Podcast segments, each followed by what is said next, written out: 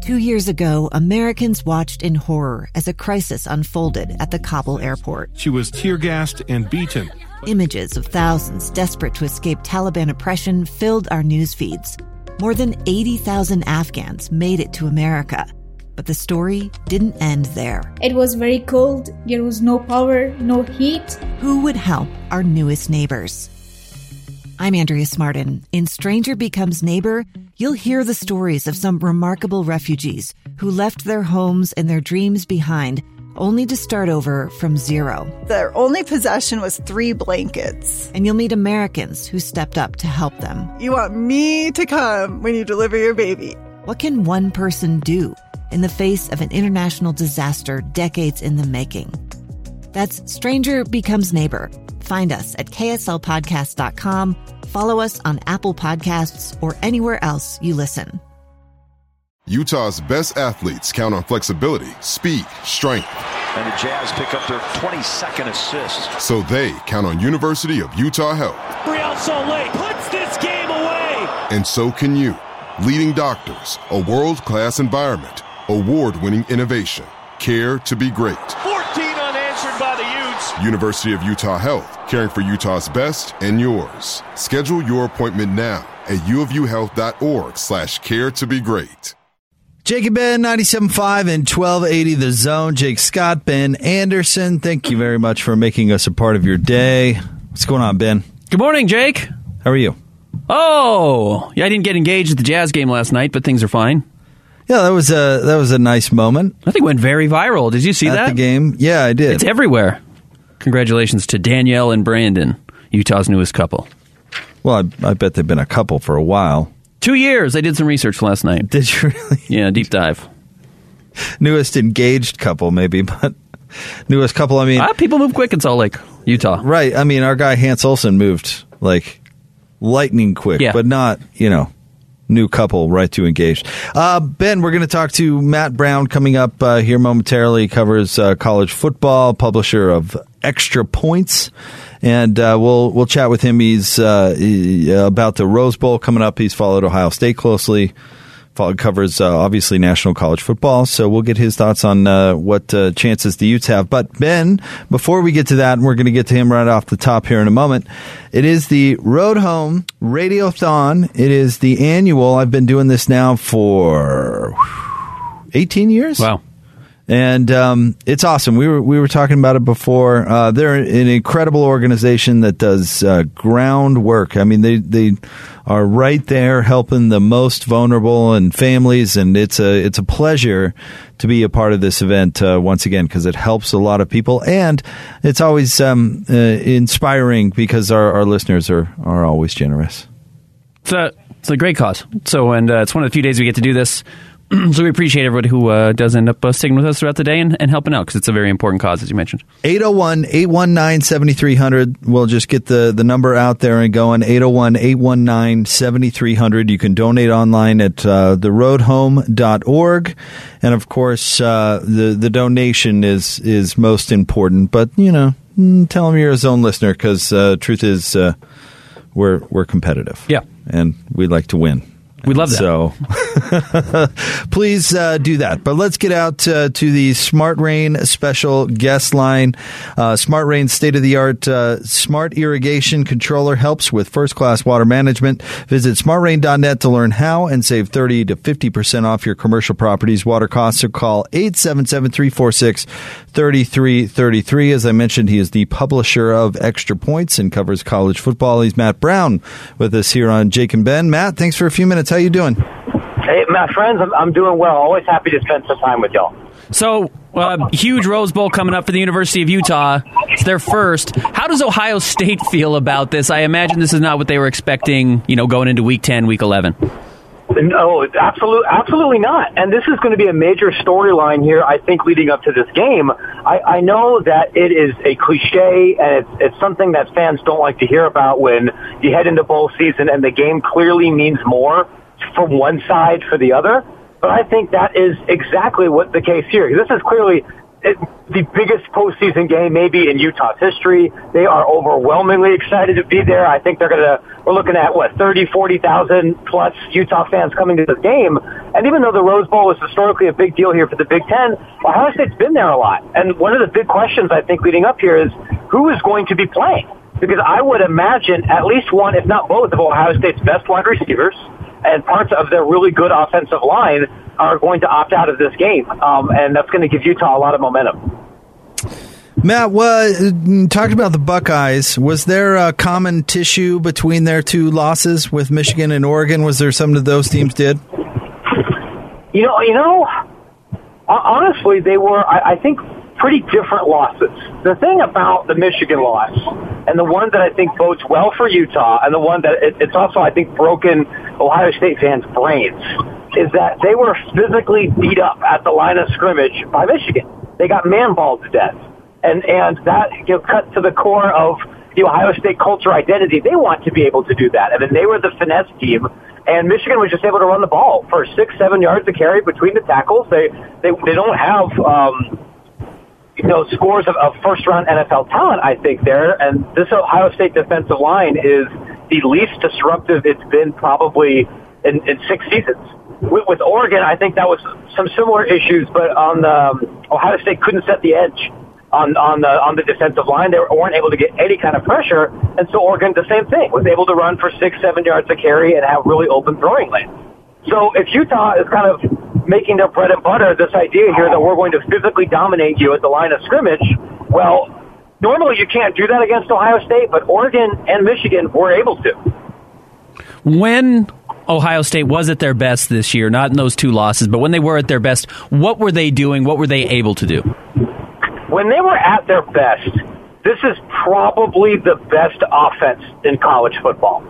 Um, what, what makes it so particularly dangerous is that there are really five skill position players, and everybody plays, who are a threat to score a touchdown literally every time they touch the ball because they have first round speed. Chris Olave and Garrett Wilson um, were the two best wide, two, the best wide receiver pairing uh, in college football. Uh, that you have a deep threat, you have a threat over the middle. TreVeyon Henderson is not only a really good wide receiver out of the backfield at running back, but somebody who can take a, a simple off tackle carry. If he gets to the second level, he's gone. Nobody in the Pac-12, uh, even even Oregon, uh, would be able to stop him in the open field. So when they were at their best, you could pencil in Ohio State for scoring 45 points, um, and that they're they're in a position where they can make up 17 points in three drives in four and a half minutes. The the problem with them was sustaining drives and stopping anybody. This, this, the Ohio State defense has not been what it's typically been. So, Matt, it's great to have you on to get a national perspective uh, in uh, on this game, and I want to get kind of the natu- national perspective of the Utes. And and do you think that the college football fan out there appreciates uh, what a great story that Utah is? And of course, uh, you follow it, and, and, Ben and I cover it on a daily basis. But you know, losing a couple of teammates, uh, having kind of a, a mercenary quarterback, and that didn't work out. But the guy who had fought for the job for years comes in and, and turns it around. I mean, it's just a it's just a, a great story. Do you think it's getting the run it deserves nationally? Uh, probably not. I think in, in, in part because it's it's been relatively recent that Utah has been playing really nationally important games, and this is the uh, the struggle about being in the Pac-12 is that a lot of those games are going on uh, when the the media centers of this country are asleep or watching something else. Uh, I think leading up to the Rose Bowl, you're going to hear that a lot more because you're exactly right. Given the enormous amount of adversity, and I, I, again, that, that's maybe not, that's not even the right word to use for this, right? But the, the, the trials and difficulties that this program has faced um, over the last year and a half, two years, uh, to the way that this roster is constructed, and really the, the, the turnaround story. Because it was very easy, I think, if you were in the Midwest or on the East Coast, to simply not think about Utah come October 1, and they're demanding it. And, and quite frankly, I think it is more likely than not that they beat Ohio State. Uh, and that would be the, I think, the, the perfect ending uh, to what Utah has been trying to build in this conference and what this program is right now. Utah's had a slew of guys declare for the NFL draft, but it seems like throughout everyone's planning on playing the Rose Bowl because, like you said, it might be the biggest game in Utah football history, and then they're going to start getting ready for the draft after that. What's the yeah. case with Ohio State? Are, are there players that are planning on skipping the Rose Bowl entirely? I have not heard any, I, anything specifically on this front, but the last few times that Ohio State has played in a New Year's Six bowl game when they're not in the college football playoff, first round or second round uh, talent has opted out. When they had the Rose Bowl a couple years ago against Washington, they had multiple players opt out, and it would surprise me if Ohio State's uh, you know one or both of their most elite wide receivers play in this game. Uh, you have a couple of people on their offensive line, as, as I understand it right now, are, are still making a decision. Um, it would it would be a big upset if Ohio State is at full strength up and down this roster. They're, most of their secondary and most of the defensive line uh, are not seniors uh, or not people who are, are ready to jump to the NFL uh, or people that are you know mid mid round picks and could still benefit from a really strong performance in this game. But I would not I would expect Ohio State's offense is not going to be at completely full strength. It would it, it would be it would go against form if everybody ends up playing.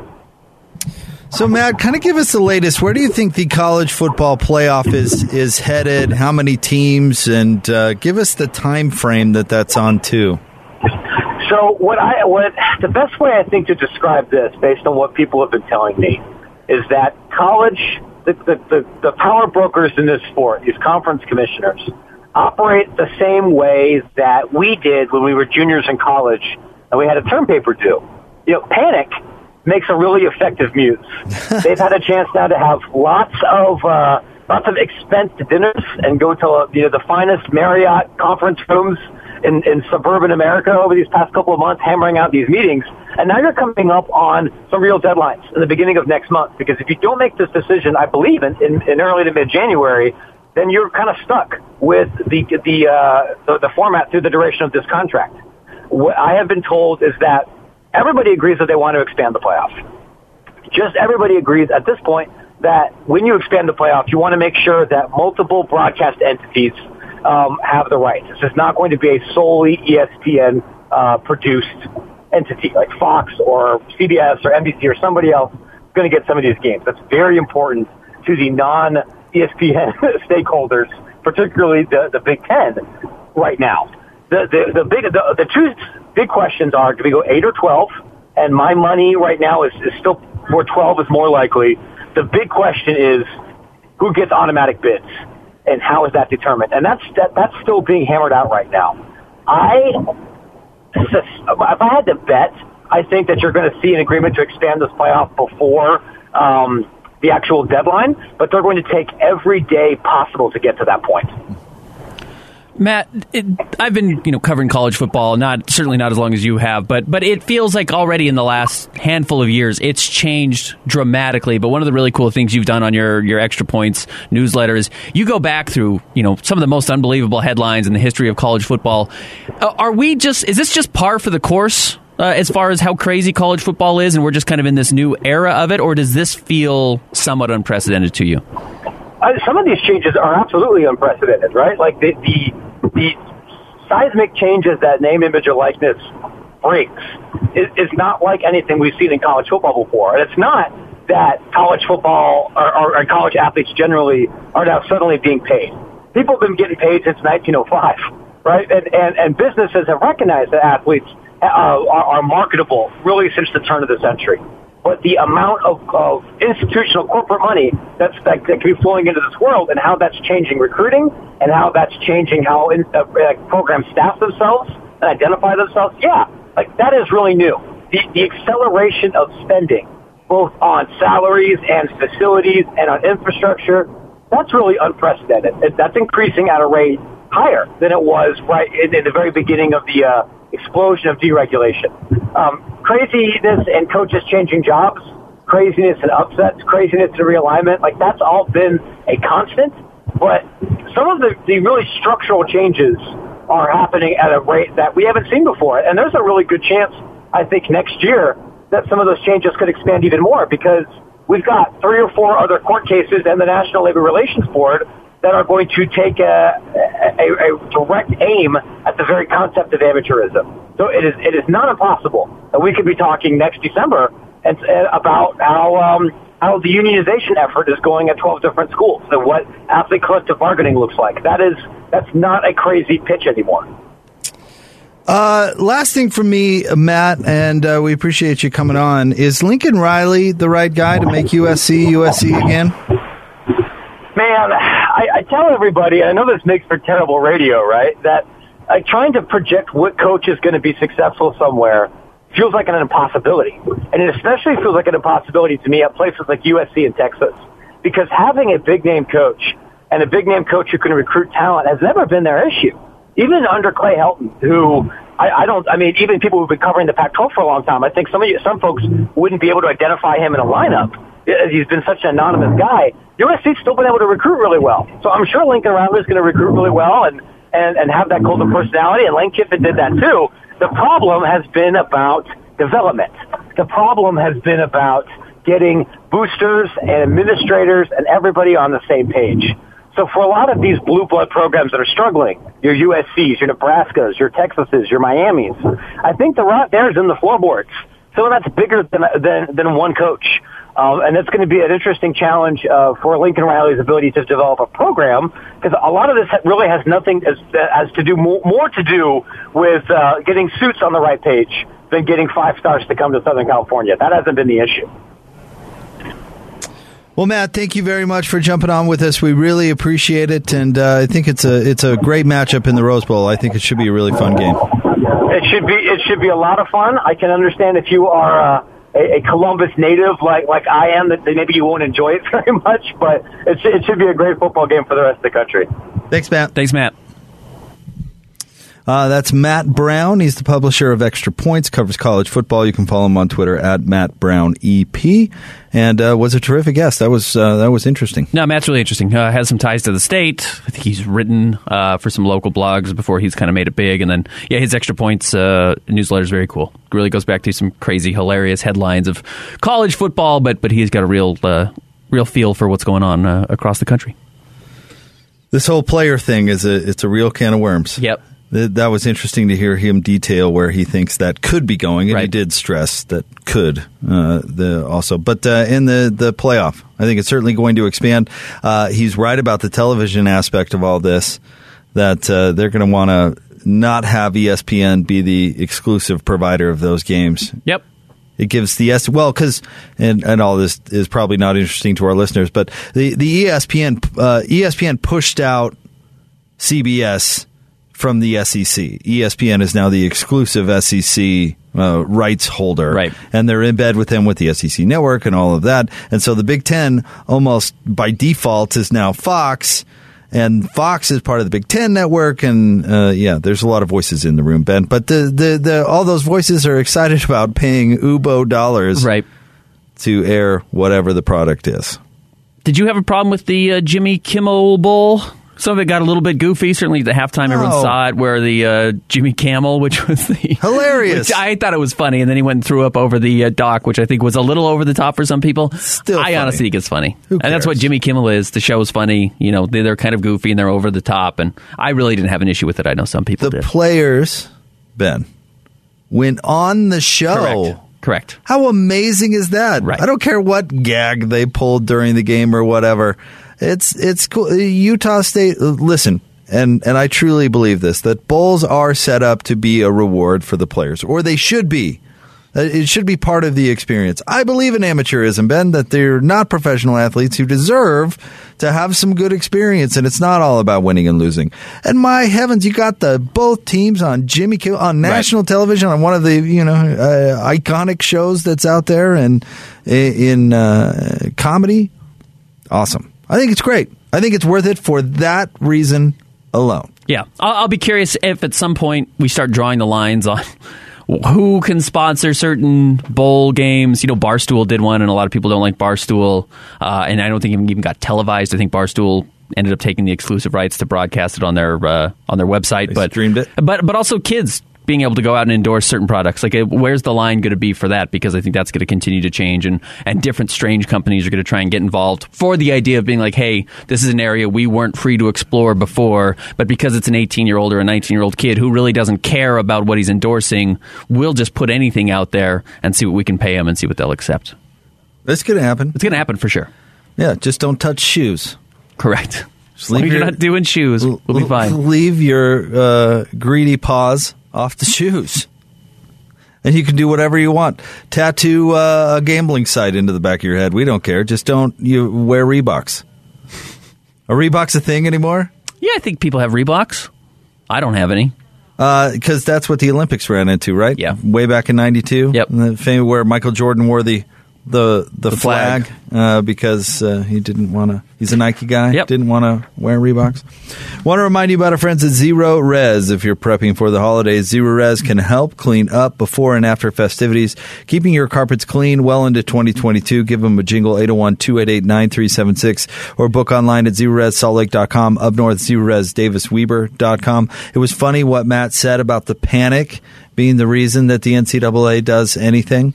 Well, you know, combining two conversations with this NIL stuff and, and where it goes with the players, the panic really did them some disservice because they basically just got rid of all the rules without establishing framework Right. to to start things off. In fact, to continue the joke, the only framework they really established was hands off the shoes. Right.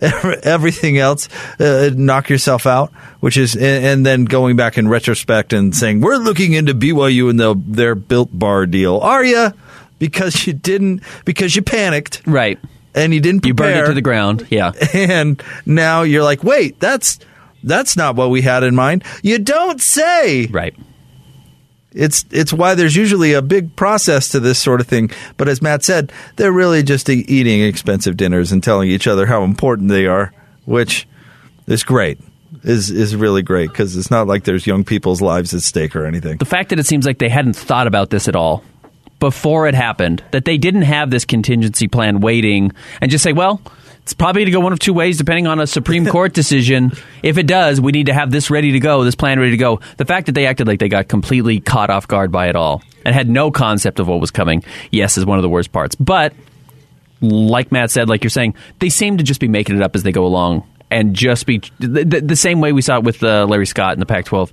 Just going to live off the, the, the, the free milk as long as you can get it. As long as you can be uh, uh, getting free handouts the way he was and stealing money that way, just keep making it up as you go along because you're going to get fired at some point. Just steal as long as you can. And that seems to be the case for a lot of people in the NCAA. And this this might be my most 40 year old take ever, but I'm slowly losing faith in the leaders of academia. Surely.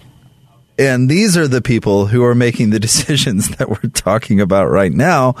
And just because, you know, folks out there are great academics and reach high places Right. at universities, it doesn't mean they're the greatest at running uh, by any means. Uh, like uh, an athletic, basically, organization. And Speaking of a lot of voices in the room. And there's voices at the top that may not know what they're doing. So. All right, Ben. It is the Road Home Radiothon. We want to get this number out there as much as we can. Call in and donate whatever you can. It makes a difference. 801 819 7300, 801 819 7300, or you can go online to the roadhome.org. Uh, each day, the Road Home serves approximately 750 people with their emergency shelter alone, over 1,500 people with housing, about uh, 2,250 people each night through all of their different programs. And uh, Ben, I know you noticed walking into the building, it's cold out there. Really cold. It's Brutal. cold out Yep. there. Imagine having no place to go. Yeah. And uh, the road home is all about, you know, it, it says it all in the name, of course, the the road home. They're, that's what their programs are, are designed to do is give people the boost when they need it the most. And these folks are right there on the front lines helping every single day. you know, I'm excited for. We've got a white Christmas coming up. We got you know storms coming in, which I think is fun for the skiers. It's fun for everybody who's excited to you know kind of have the romance of the holiday season and after Christmas. But really, for a lot of people, that is a very dangerous situation. This is the right time to be helping out if you can. And Ben, we're not down. We, usually we're down there, and Yeah. we're we're not down there again this year for for obvious reasons. But uh, I'll tell you, a couple of years ago, I was down there in the afternoon, and and when I saw the kids get off the bus from school, Yeah. And just how many kids Yep. got off the bus Yep. from school, it really hammered it home. I mean, not that I. Every year it seems that you, you find these moments that really hammer it home, but that was one that, that really stood out to me. And it's like, oh, Man, so uh, any help you can give is great. 801 819 7300. Or also, Ben, if you want to go by uh, either one of their resource centers, uh, they take uh, donations, you know, coats, socks, gloves, hats, boots, all, all that sort of stuff is all very important. Either 529 West, 9th Avenue in Midvale, or the uh, that's the Family Resource Center, or the Men's Resource Center is 3380 South and uh, 1000 West. What would that be? 10 West? Yeah. 10 West, uh, right there in South Salt Lake, uh, South Salt Lake. So if you can uh, donate in, in whatever way you can, and, and again, the great part about uh, these next couple of days with the Road Home Radiothon is always get inspired by our listeners and their generosity. So we appreciate uh, each and every one of you. 801 819 7300, 801 819 7300. We'll Plus, have. plus, we should also note that the Huntsman Foundation's matching all your donations. Oh, yes, up to a million you, dollars. Ben. So every dollar you put forward is actually two dollars. How generous is Yeah, that? it's incredible. That is that that is incredible. Absolutely making an impact on people's lives when they need it the most. So 801-819-7300 or you can donate online theroadhome.org. That's theroadhome.org. More next. Jake and Ben 97.5 and 1280 the zone. And Ben, 97.5 and 1280 The Zone. We have some news that could affect the Jazz, but it is the Road Home Radiothon. Call and donate now, 801-819-7300, 801-819-7300. Uh, any donation, uh, whatever you can afford, we appreciate, or you can go online, theroadhome.org. Ben, Adrian Wojnarowski tweeting out, the NBA told Christmas Day teams to be prepared for game times to shift as late as December 24th with a priority on filling the ABC windows of 2.30 Eastern, 5 o'clock Eastern, 8 p.m. Eastern, according to a memo uh, shared with the 10 teams playing on Saturday. Now, right now, the Jazz are slated to tip off at uh, 10.30 Eastern, 8.30 our time, but it sounds like that could possibly move, and there's really nowhere to go but earlier. Yeah. So we'll keep an eye on that, I guess. And that's because we're seeing games get suspended all over the place. You know, uh, there's a game tonight between Washington and Brooklyn suspended. Now, that matters coming up on Saturday on Christmas because Brooklyn is also set to play the Lakers at 6 p.m. Both of those teams have actually had major COVID issues already this season.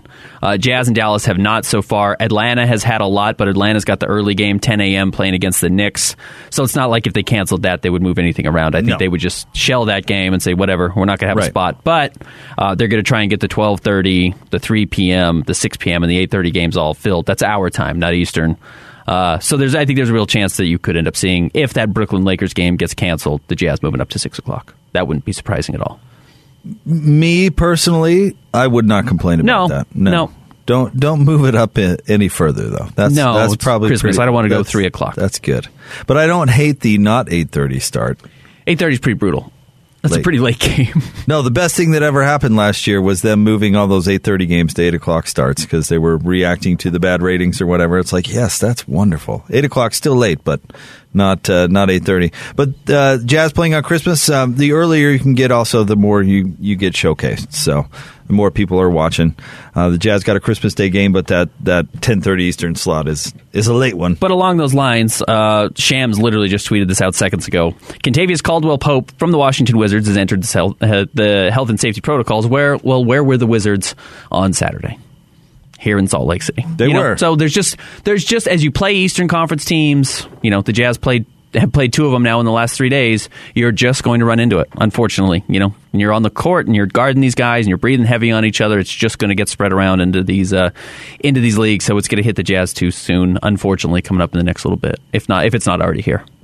What did you think? And we haven't talked about this, uh, and at risk of of going down the you know discussing the coronavirus too much. But what do you think about the the NFL basically saying we're not going to test anymore? Uh, Because the NBA's reaction was we're going to test more and we're going to be more stringent. The NFL just said we're just going to self report. did you see Jared Goff's interview he did an interview with a radio station because he's in the health and safety protocol as well. Uh, so he wasn't playing because he did test positive. So Jared Goff, the quarterback for the Detroit Lions, said, "Here's what's difficult for me, and I, I have total sympathy for this." Last week he was feeling really sick and tested, and they said, "No, you've got the flu. You're fine. Come in." Come on in. Come on in. And now he's got light cold systems, uh, uh, symptoms, Symptoms, yeah, yeah. but did test positive for COVID, but he's pretty asymptomatic for the most part. And they said, yeah, don't come anywhere near the building.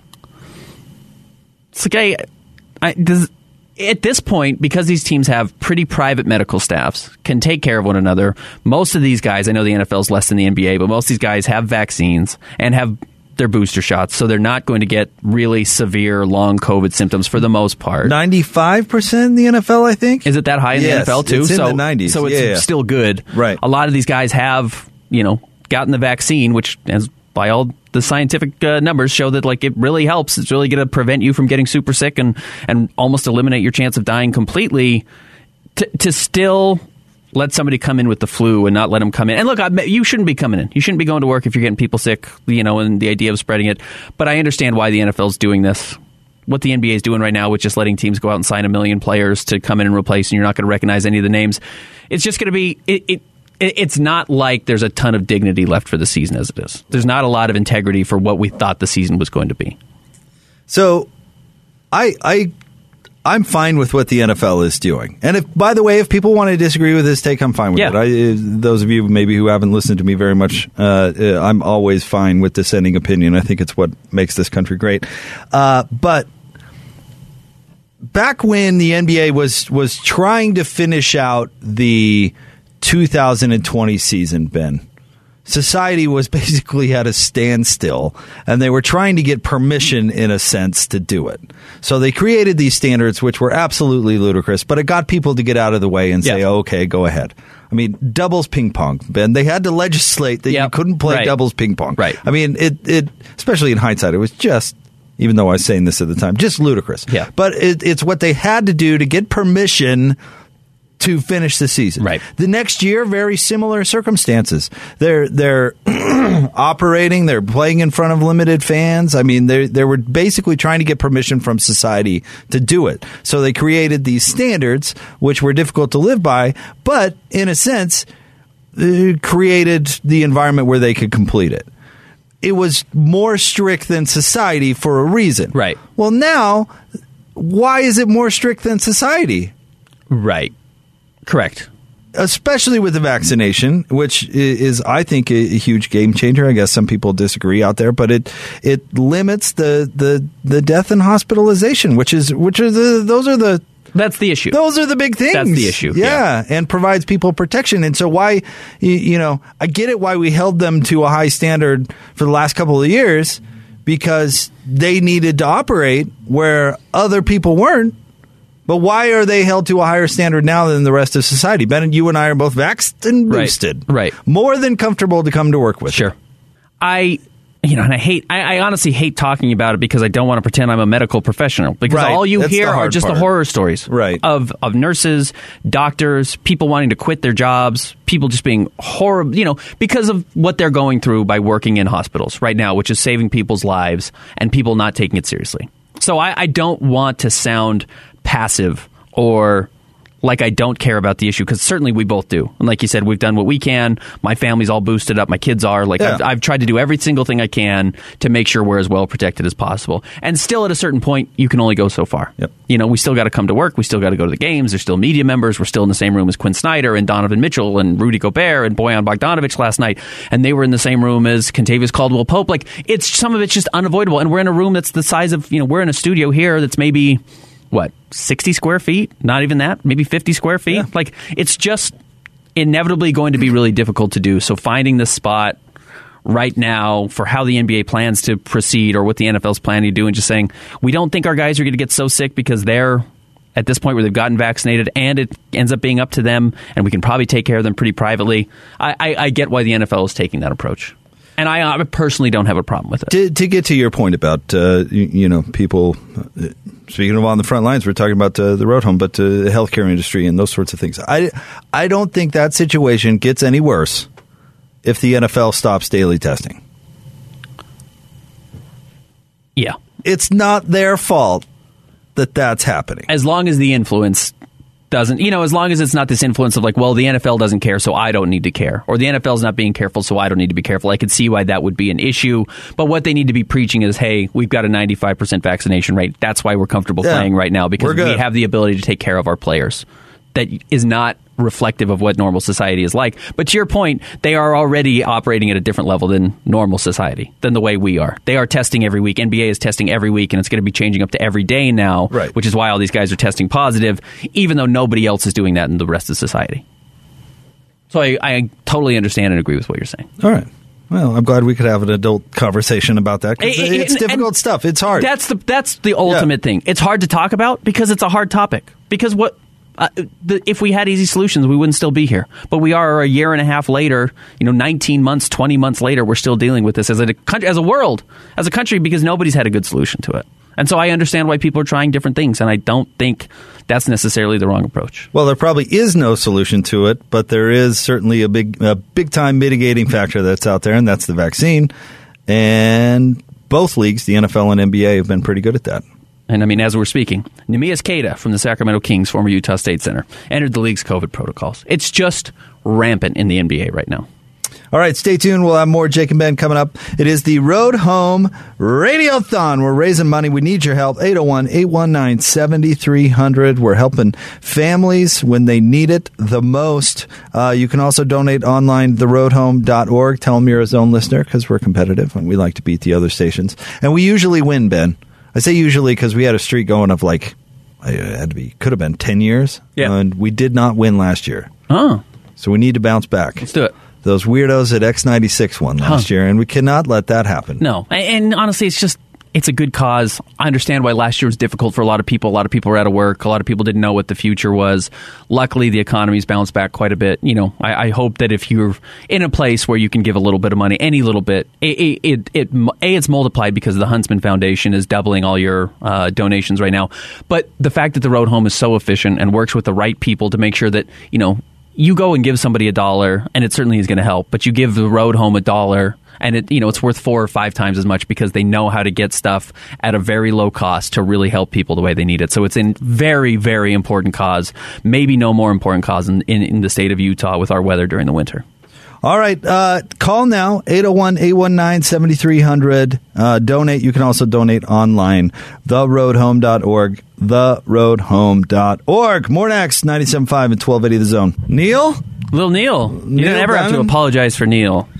Jake and Ben 97.5 and 1280 The Zone. Jake Just from Scott. the uh, Ben Hans Olsen collection. Yeah, He's a big Hans Neil guy, right? Is a really big Neil guy. Like, like, have you? What's that terrible movie about uh, the diehard Neil Diamond fans? You know what I'm talking about with the American Pie guy, Jason Biggs. No, Nothing. It's not ring no, a bell at all. very slightly. The Diamond Dogs. No, based on uh, Hans is a little that way. Hmm. Like I could see him kidnapping Neil Diamond. Like that could that could be a thing. there's a famous story. You and I are kind of music guys. Uh, the Last Waltz, which we've talked about a little bit on the show, which was a Scorsese movie. It was the, the band was the band. They used to be Bob Dylan's backup band. Uh, they held their very last concert. It was on Thanksgiving Day, and they invited all these people. It's one of like the greatest gatherings of musicians of all time. Right. Bob Dylan's there, Clapton's there, Joni Mitchell's there, Neil Young is there. It's unbelievable. Uh, and Neil Diamond randomly was like friends with the guitar player. So Neil Diamond comes in and perform. And obviously Neil Diamond, of the names I just mentioned, not that he's not a great musician, he just is not that type of musician. Didn't doesn't fit that mold. doesn't really. fit that mold. So he comes out and he does this very Neil Diamondy like show thing, and is walking off the stage and apparently cross paths with Bob Dylan. And he says to Bob Dylan, "Beat that." And Bob Dylan said to him, "As long as I don't go fall asleep on stage, I think I'll be fine." Really, that's a great so story. there's some bad blood there, apparently. Very different musicians. Really there. different. Yeah. Bob and Neil. Yeah. Very. But you know what? In retrospect, to each their own. Everyone's trying to make people happy, make a buck while they're doing it.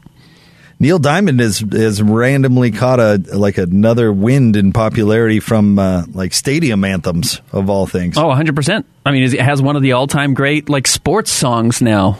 maybe the great sports song uh, with the seventh inning stretch that they do. Is it, it's in Boston, right? Yeah. they do that. Yeah, But they do it everywhere But now. now they do it everywhere. Now they do it Oh, and it's the ultimate karaoke song. Like it is. He does. He has a. He will live forever based on uh, that song. And you know what? Someone really needed to fill the Gary Glitter uh, gap that was that was left by his horrible story.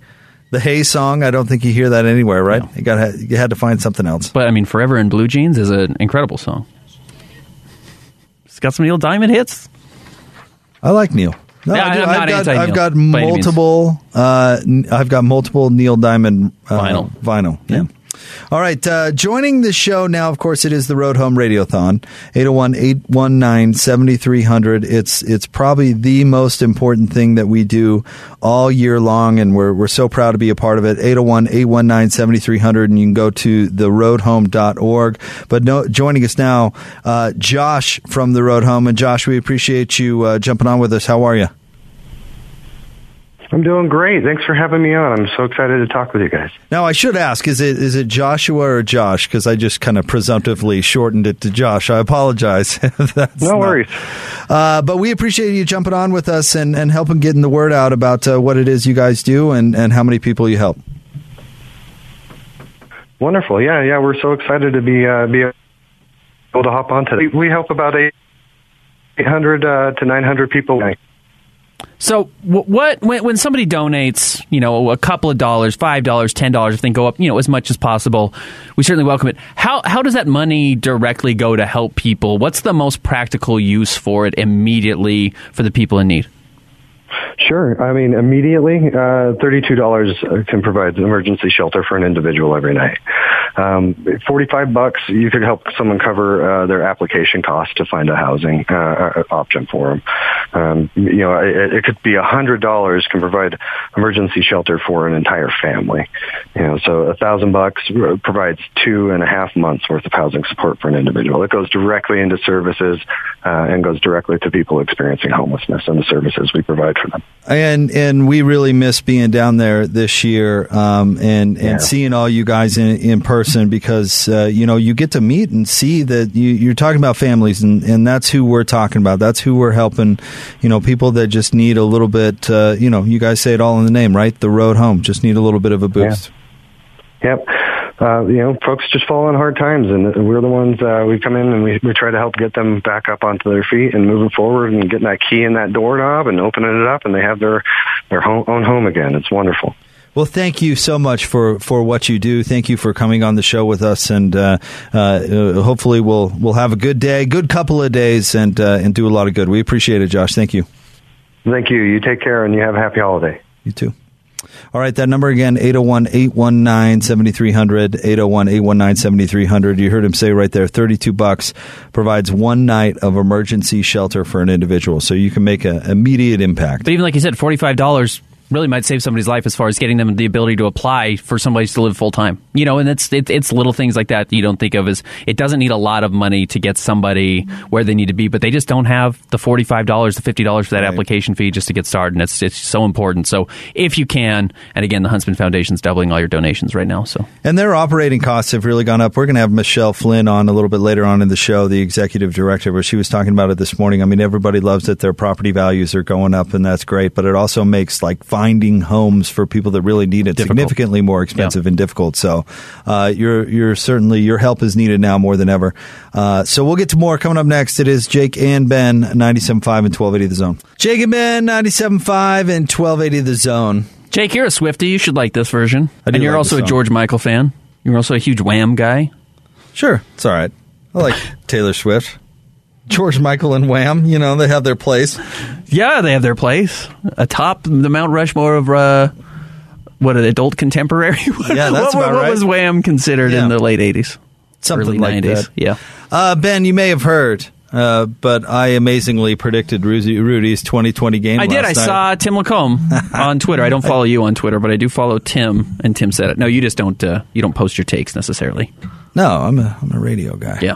that's yeah. But yeah, you know, social media is. I I am of the age where Ben. I think like if I were a couple of years younger, I'd be way more into computers, social media, are- all that stuff. I'm in that weird last gasp of You're like right on the edge of. Are you a millennial technically? technically, but technically, barely. but like the least millennial. You have Right. you have more Gen X, I think, in you than you do millennial. yes, to be I made it. I made millennial by a couple of months. yeah, but you really do kind of have more of a Gen X Right. feel to you.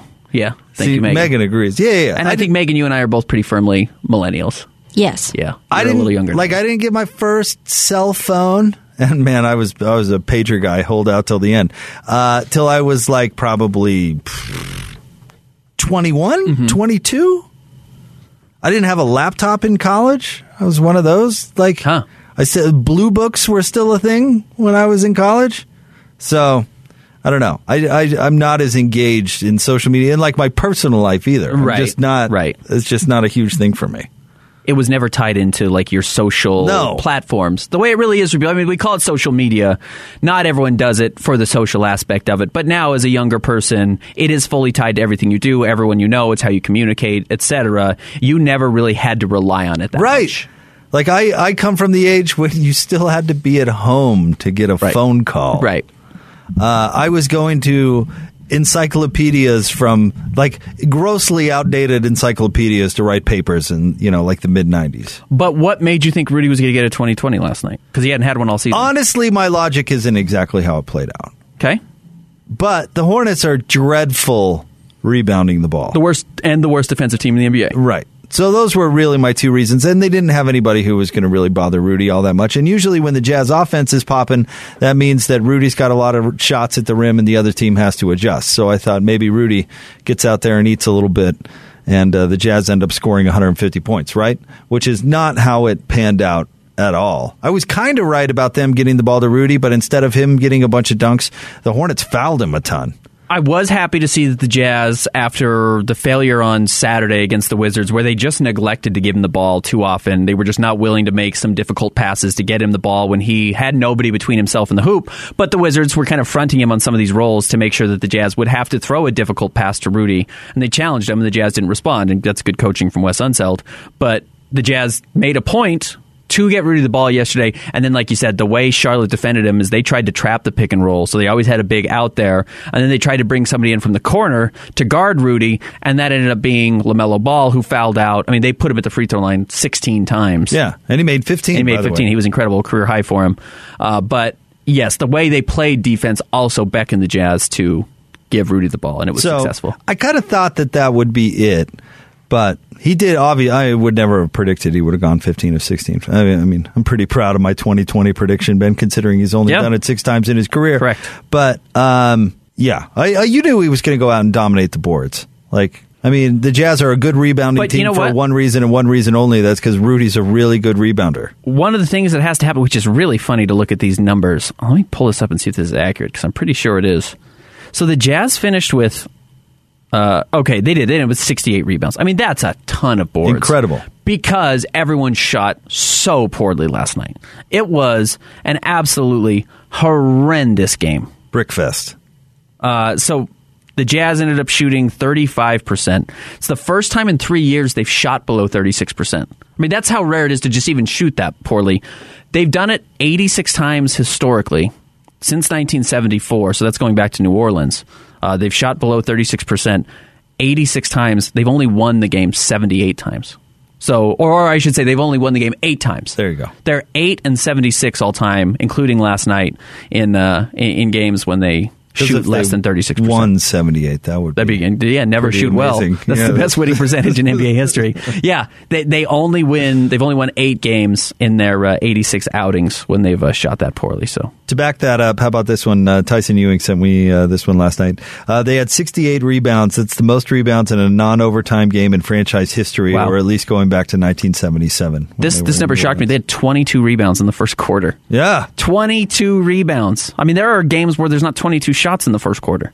I mean, I was feeling pretty good about my prediction. Yeah. after that, by the way. But I mean, look at the horrendous shooting, and I could pull this up. I'll pull up. Rudy was riding a very long stretch of games when he'd shot better than fifty percent from the floor. But even Gobert shot four of ten last night. Royce O'Neal was awful shooting the ball, one of nine, and didn't hit a shot until the last minute and a half of the game. Donovan Mitchell was seven of 20, which is not the least Donovan Mitchell like stat line, but he was two of 10 from the three point line. Mike Conley, who's generally mega efficient, was four of 13 shooting. Joe Ingles, who's usually a good shooter, was two of seven.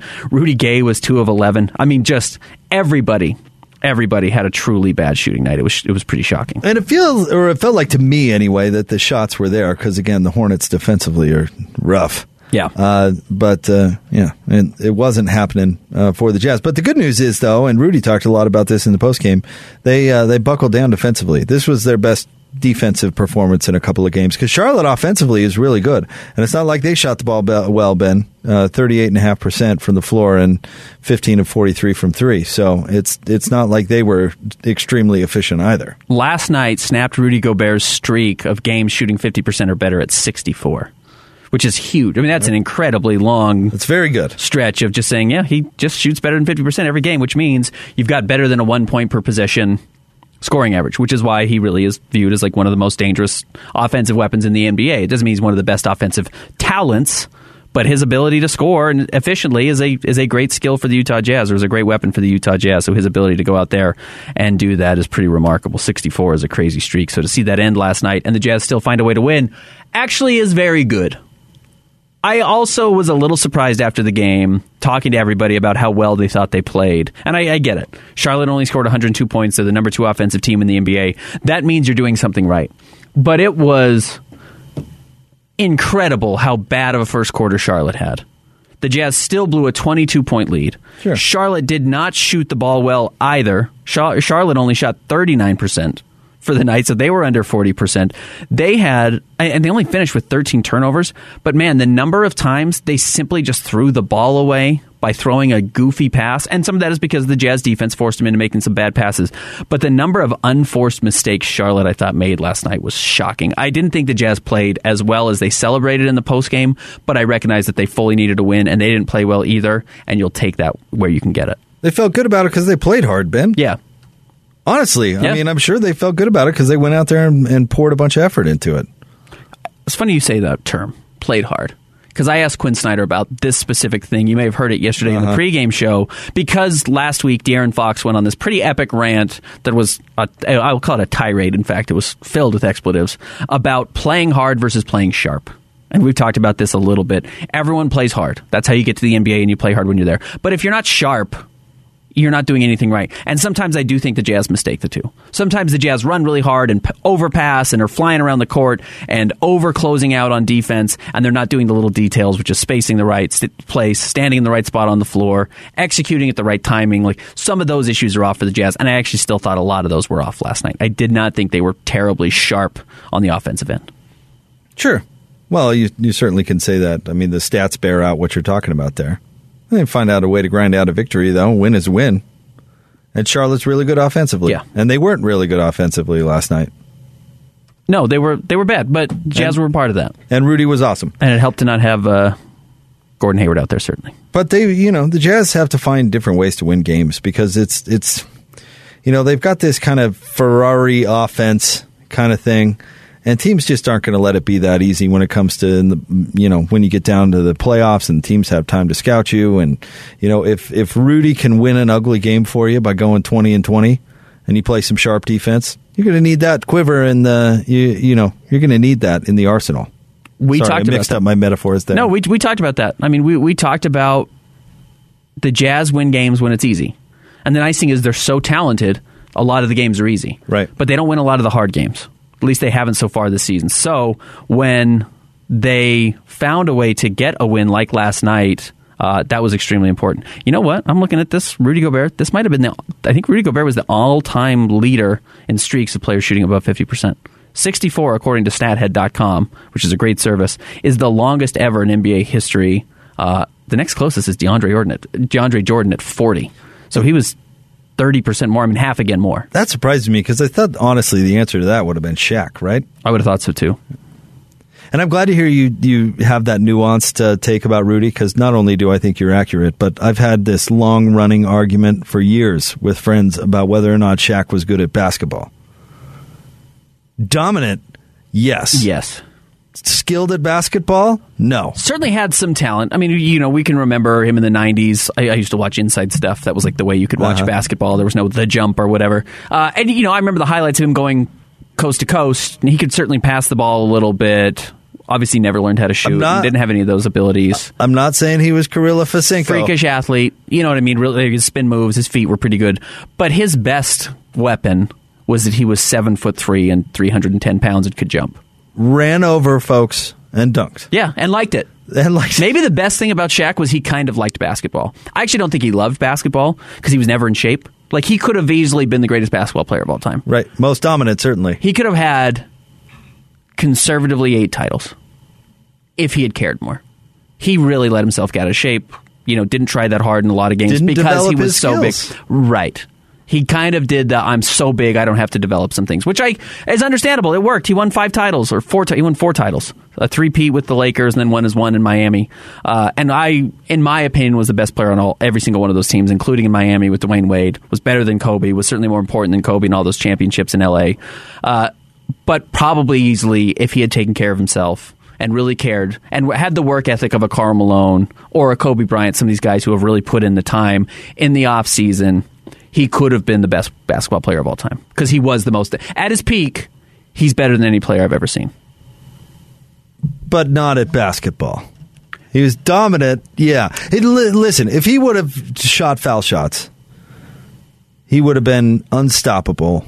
Period. End of Yes, story. The yes, only way to stop him was foul. Yeah. And so if he could actually have developed some skill and shot foul shots, then he would have been the most dominant basketball player of all time. But I'm not going to call him the best because his skills were not the best. There are far there are other basketball players that were far more skilled. Correct. Lots of guys. And you don't have to be that skilled if you're that big. That's the nice thing. You know, what your skill is that you're so big. Running over people. Yeah. And dunking. That does not take skill, Ben. That takes mass. Yeah. Correct. No, I mass think you're is not a skill, Ben.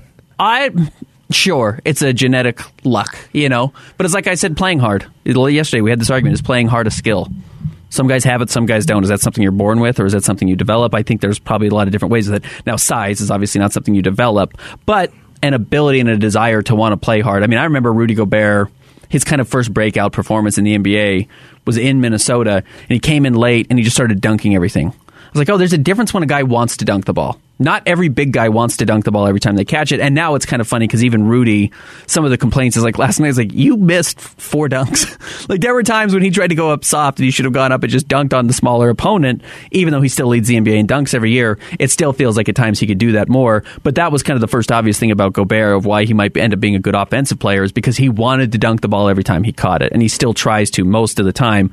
But you're right, that was Shaq ended up doing. Shaq.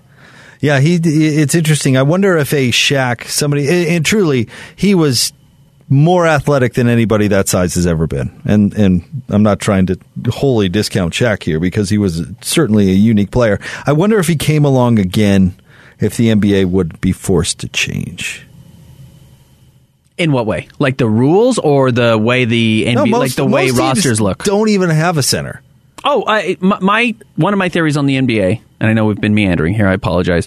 One of my theories on the NBA, which I very strongly believe, is the style of play is dictated by the best player in the NBA. So you had Michael Jordan, and everyone wanted to have you know guards and types of guys like that, and then we kept looking for the next Michael Jordan, which is where Kobe Bryant came from. But then yes, Shaq comes in, and you have to. Every team has a Greg Ostertag.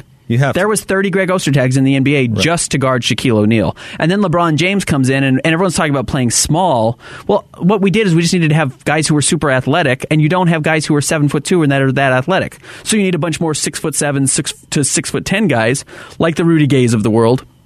They can go out and move their feet. And and that what that ends up developing are the Jayson Tatums and the Jaylen Browns and those types of the Gordon Haywards, the Paul Georges, like these types of big forwards that are there to try and mimic some of what LeBron James can do. It just is, and- now it's going to be Steph Curry. And the weird thing about Steph Curry, which is funny, is that it's way easier to find the body type of Steph Curry. It was impossible to find Shaq, but you found 37 footers who were stiffs to come be in the NBA. It's really hard to find six foot nine athletes. There's just not that many on earth. Now there's a bunch of really good six foot three people. And you're already seeing these guys coming in the NBA. They're doing it. I mean, Donovan Mitchell is a ripoff of Steph Curry. I know it doesn't seem like that because he dunks, but you look at the way he plays basketball right now when he's taking eight or nine threes a game. I mean, that's a ripoff of Steph. Trae Young, Dame Lillard, all these guys are a ripoff of what Steph did, and that's what the entire next generation of players is going to look like until there is a counterbalance of the next Shaq body that comes into the league. Yeah. And make no mistake, there will be another Shaq, and the league will stop doing some of the stuff it's doing now because everyone's going to need to have a seven footer to guard this one player. And it's just gonna it has to be that way. That's how the league works, but that's fun. Like I said, you can't solve basketball, and that's what makes it so enjoyable. The dunk will always be the best shot in basketball. Yeah, layups and dunks. I mean, you know, the, the nerds can come in and, and break down how important the three is, and, Yeah. and I get it. And it is. And it is. But the dunk is still the Oh, Donovan shot. Mitchell passed up a layup, was on top of the rim, and kicked it out to Royce O'Neal. It was a horrible play. Yeah, Royce O'Neal got an open three. He missed it, but you had two points. You're not getting two points per possession on your threes on on an open three because you're not shooting sixty percent on. it. And your odds of getting fouled on a dunk and going to the line anyway Yeah. are high. And then even if you're Rudy Gobert, who's not a great free throw shooter, you're still getting what 65% of the free throw line, maybe even at 70%, and then you're at 1.4 points per possession. You know, like it's ve- way still way more valuable to be at the rim. The Jazz shot 37 total free throws last night. That's why. They, the that's why they won. Shot basically none, right? Nine. Nine. That's that. Yeah, that was the difference in the game. Crazy Yeah. to win a game by 10 when you outshoot somebody by 30 from the I mean, that line. in rebounds. They 68 to 51. Yep. And then 37 free throws to nine. That's the difference. In a game that they didn't play well, but that's the. I mean, man, we're bringing lots of lots of different takes here together. But uh, I mean, that's why you have to win games like that. Yep. If you're truly a great team and you don't have it, you still have to figure out a way to win. Defense. Yep. Rebounding. Dunks. And it's good to have games like that too. It's good to be able to go back to that game and say, "Well, we won this game this way, and we're going to have to come back and, and figure out how to flex that muscle once again." All right, uh, Ben, uh, we want to remind you about our friends at Davis Vision. It's the fifth annual Black Friday sale. It's been extended through December at Davis Vision. If you're tired of those contacts or glasses, get LASIK now. Save $1,400. Limited spots available. Act now. Check them out at davisvisionmd.com or call 801 253 3080. That's 801 253 3080. Uh, it is the Road Home Radiothon. It is going on right now. Uh, we're getting the word out. Tell your friends. 801 819 7300. 801 819 7300 is the way you can donate. You can also go online, theroadhome.org and uh, donate. Um, the Zone Sports Network Twitter account tweeted out a link. Uh, I think uh, we both retweeted it, Ben. We're trying to make it uh, as easy as possible for you to get in and uh, donate because we need your assistance. Right now, Zone listeners so far have donated uh, $20,000. So that's a pretty good start. The leader right now, X96, who we've got to catch, Ben. We'll catch him. Is at 43 grand. So we've got some work to do. We've got some work to do. So we need your help. 801 819 7300. And of course, we are very competitive, but uh, the donation is what matters. Yep. The, the help. So uh, let's get out to the zone phone. Joining us now, the Chief Deputy Director of the Road Home. She is Michelle Eining with us here on Jake and Ben. Michelle, thank you for uh, for a few minutes. We really appreciate it. How are you?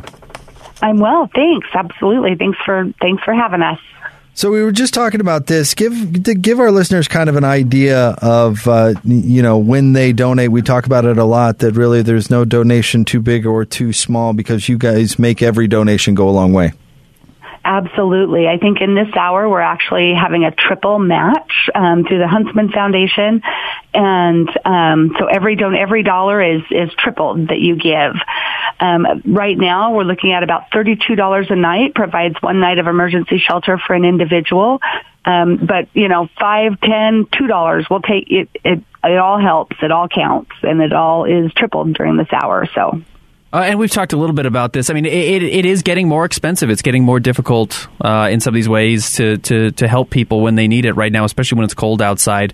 So so the donations right now, especially if you can triple them, are, are more important than ever. And then, yeah, I mean, you look at the weather forecast, and it, it's fun for a lot of us who get to spend the holidays, you know, getting to choose where where we're going to be staying and get to go out and play in it. But some people don't have that same option.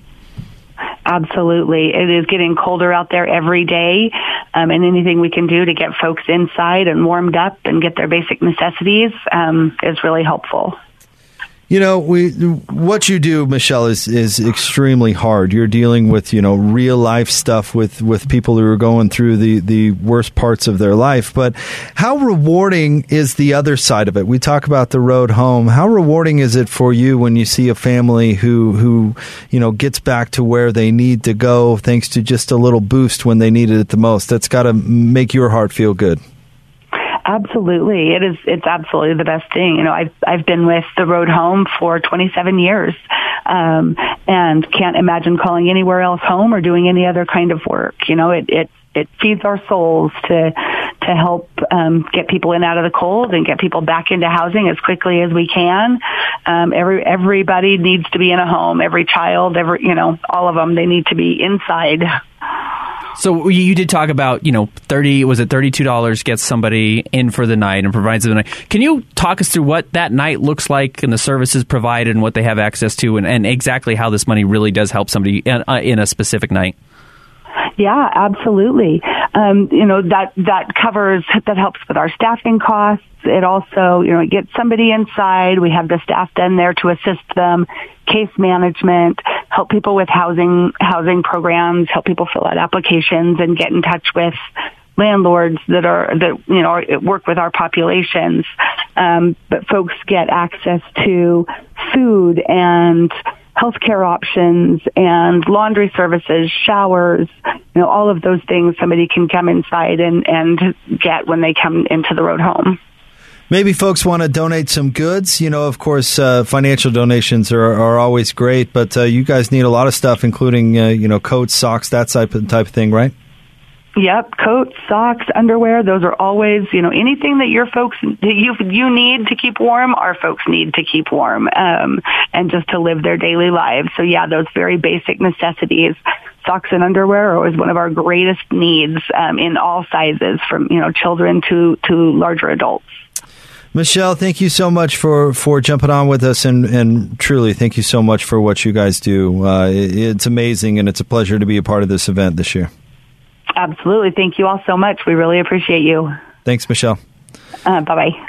That's uh, Michelle Eining, Chief Deputy Director uh, for the Road Home. You can call and donate 801 819 7300, 801 819 7300, or go online, theroadhome.org. Or uh, if you want to donate in person, 529 West 9th Avenue in Midvale, 3380 South, and 10th West in uh, South Salt Lake. But as she said, you know, your uh, donations are getting tripled right now. So $30 basically helps uh, somebody get off the, the street for the night, especially at these kind of brutal temperatures that we have in Salt Lake City. So 10 bucks right now during this hour will get you up to $30. And as she talked about, it's not just, you know, a warm bed for a night. It's, it's all kinds of very critical services, uh, health care, food, laundry, a shower. I mean, all, all, sorts of things to just, you know, help people get back on their feet and, and get to where they're looking. 801 819 7300, 801 819 7300, or theroadhome.org. Top three stories at KSLSports.com coming up next 97.5 and 1280 The Zone. It's the story of an American held in a dark Venezuelan prison. Then all of a sudden, they all kind of lined up. They pointed their guns at me. And this is the point where I thought, I'm going to die today. I'm Becky Bruce. I spent a year working on Hope in Darkness, which now has more than 2 million downloads. Find it on kslpodcast.com or wherever you listen to podcasts.